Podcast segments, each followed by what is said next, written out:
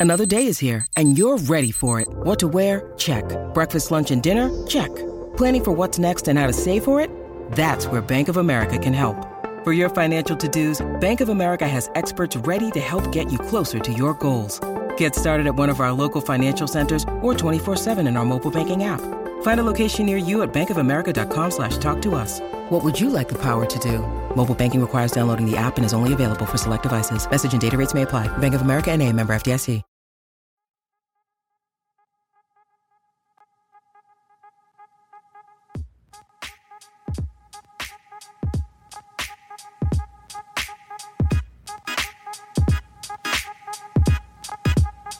What's going on, people? Welcome to the post game number crunch. As usual, I'm your host, Jake Painting, creator of the Howls and Growls Timberwolves newsletter, and this podcast is proudly brought to you by Canis Hoopus and SB Nation. We're back today with another post gamer, as usual, grabbing a number to use as an anchor point for the entire show, and then branching off into some trends that I think are worth exploring. But first, we should take a second to celebrate a win. Yes, I know it was against the lowly Houston Rockets, but it's worth celebrating nonetheless. The Wolves have been bad to start the season, and they were on a three game losing skid. So why not embrace the fun and mainly the relief that comes with a pretty convincing win, even if it was against a bad team like the Rockets.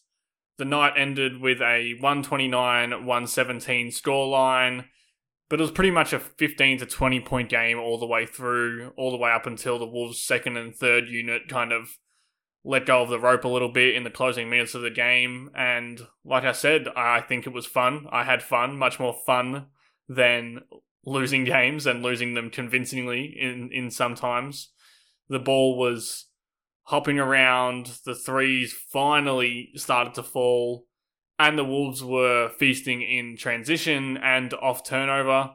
All of those things have been major issues so far this season, and while this game doesn't solve those issues, it was nice to see the tide shift even just a little bit in the right direction.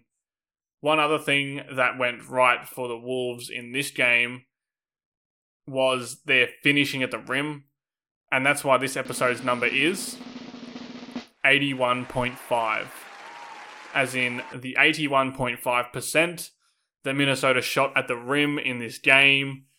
And that was important because it hasn't been the norm. Even with that game added into the statistical shuffle, the Wolves still rank 16th in field goal percent at the rim with a 65% clip so far this season. The good news is that they're shooting the seventh most shots at the rim, but when you aren't hitting threes like the Wolves haven't been, and you're not finishing strong at the rim consistently like the Wolves haven't been, then it's just very, very hard to muster up an effective offense on a consistent basis. And just like the shot variance from three that I keep harping on about this season, there is some likely progression to the mean coming in this area as well. This game was a small sampling of that, hopefully, and hopefully it's a thing that will continue in the games to come. I mean, you expect a team as big as Minnesota to be near the top of the chart in field goal percentage at the rim, but you you you see the numbers of the individual players as well, and they are down, and that's a problem. And it also, I guess, just like the three point shooting, is a sign of hope because if things balance themselves out the way they probably should and the way they have in other seasons, then the Wolves will start to be a better team finishing at the rim. Karl-Anthony Towns has been down as a finisher thus, thus far. He was great tonight, especially at the rim. Anthony Edwards is actually at career best numbers with 63% from the rim, but really at some point we expect those numbers to go up. I'm not sure if they're going to, but we expect it because of his athletic ability and his the flashes that he's shown as a finisher, but again, he missed a few bunnies tonight. But the big ones that have really been down this season uh, Rudy Gobert, D'Angelo Russell, and Jaylen Nowell.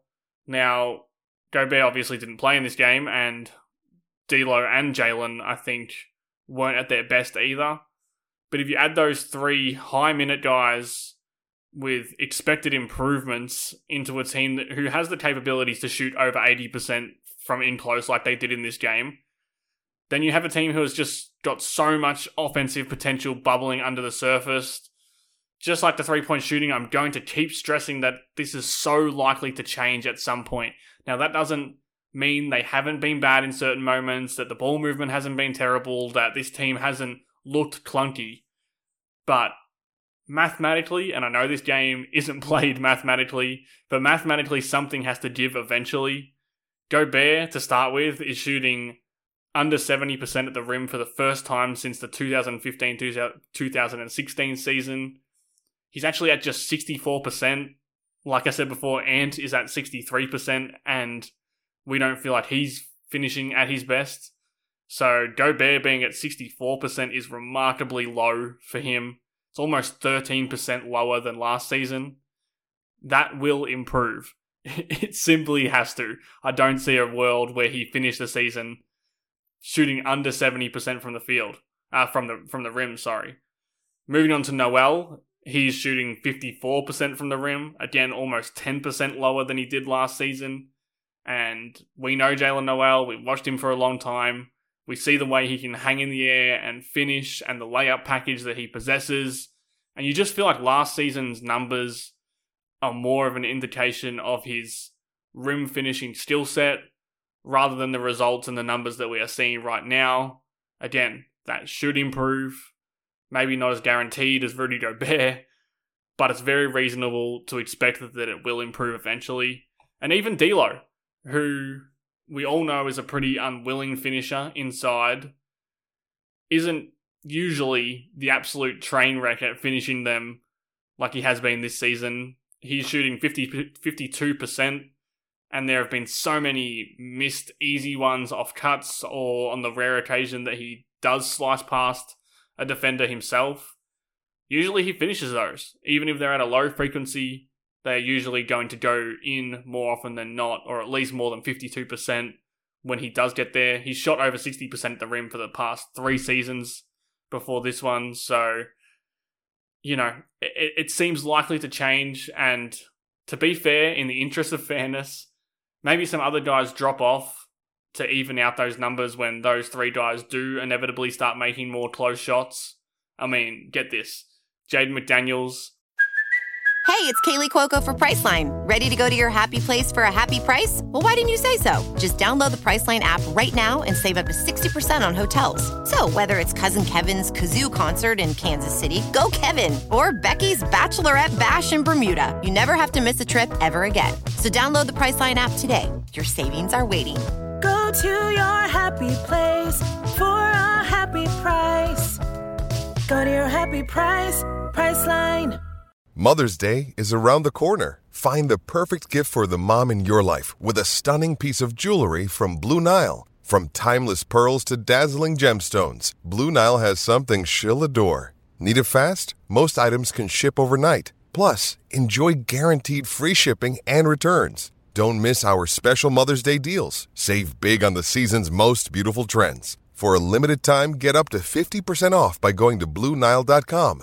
That's BlueNile.com who made a few more amazing looking drives and dunks tonight, is currently 22 of 29 from within three feet of the rim. That is an insane 79%. Kyle Anderson is 5 of 5, 100%. Jordan McLaughlin is 7 of 8. Taurean Prince is 9 of 13. Those guys probably aren't going to live above the 90th percentile mark for the entire season but they also aren't going to take that many. That's the difference. Towns and Edwards and Gobert and Nowell and even at times D'Lo are going to take shots from the rim more often than those role player guys. The Wolves need their high volume rim finishes to start, well, finishing at the rim. Just like they need their high volume three point shooters to start making three point shots. This game was a glimpse of what that looks like the Rockets. I don't have to tell you that the Rockets are, aren't a good defense by any stretch of the imagination. But the looks within those 22 field goal makes from the 27 field goal attempts, or the 81.5%, which is this episode's number, that they had at the rim, they weren't all easy ones. KAT was rolling inside, made a bunch of tough plays.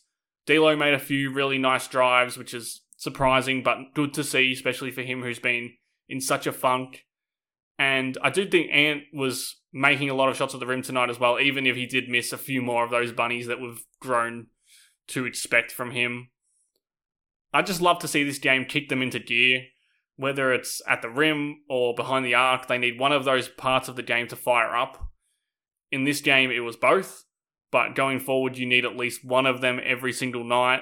If the Wolves can start getting one of them every single night, they are going to be a much more consistent offense. And when you have Rudy Gobert, when you have Jaden McDaniels, you can be a consistent defense. We've spoken about that on this show before. They have been pretty good defensively this season, but very bad offensively. So they just need one of those things to start going right, one of those things to start progressing to the mean quickly. because right now they don't have time to stand and wait while the rest of the Western Conference kind of races away from them. Next up, they are outside the Western Conference. They have the New York Knicks.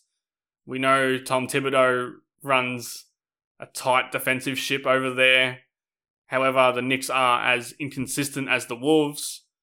If they make some rim shots, make some threes, the Wolves can really win this game. And it's probably likely that they win the game if they do those things. That feels like oversimplifying it, but really it may just be that simple. Whether it does or it does not happen, I'll be here to discuss it. I hope you will be too.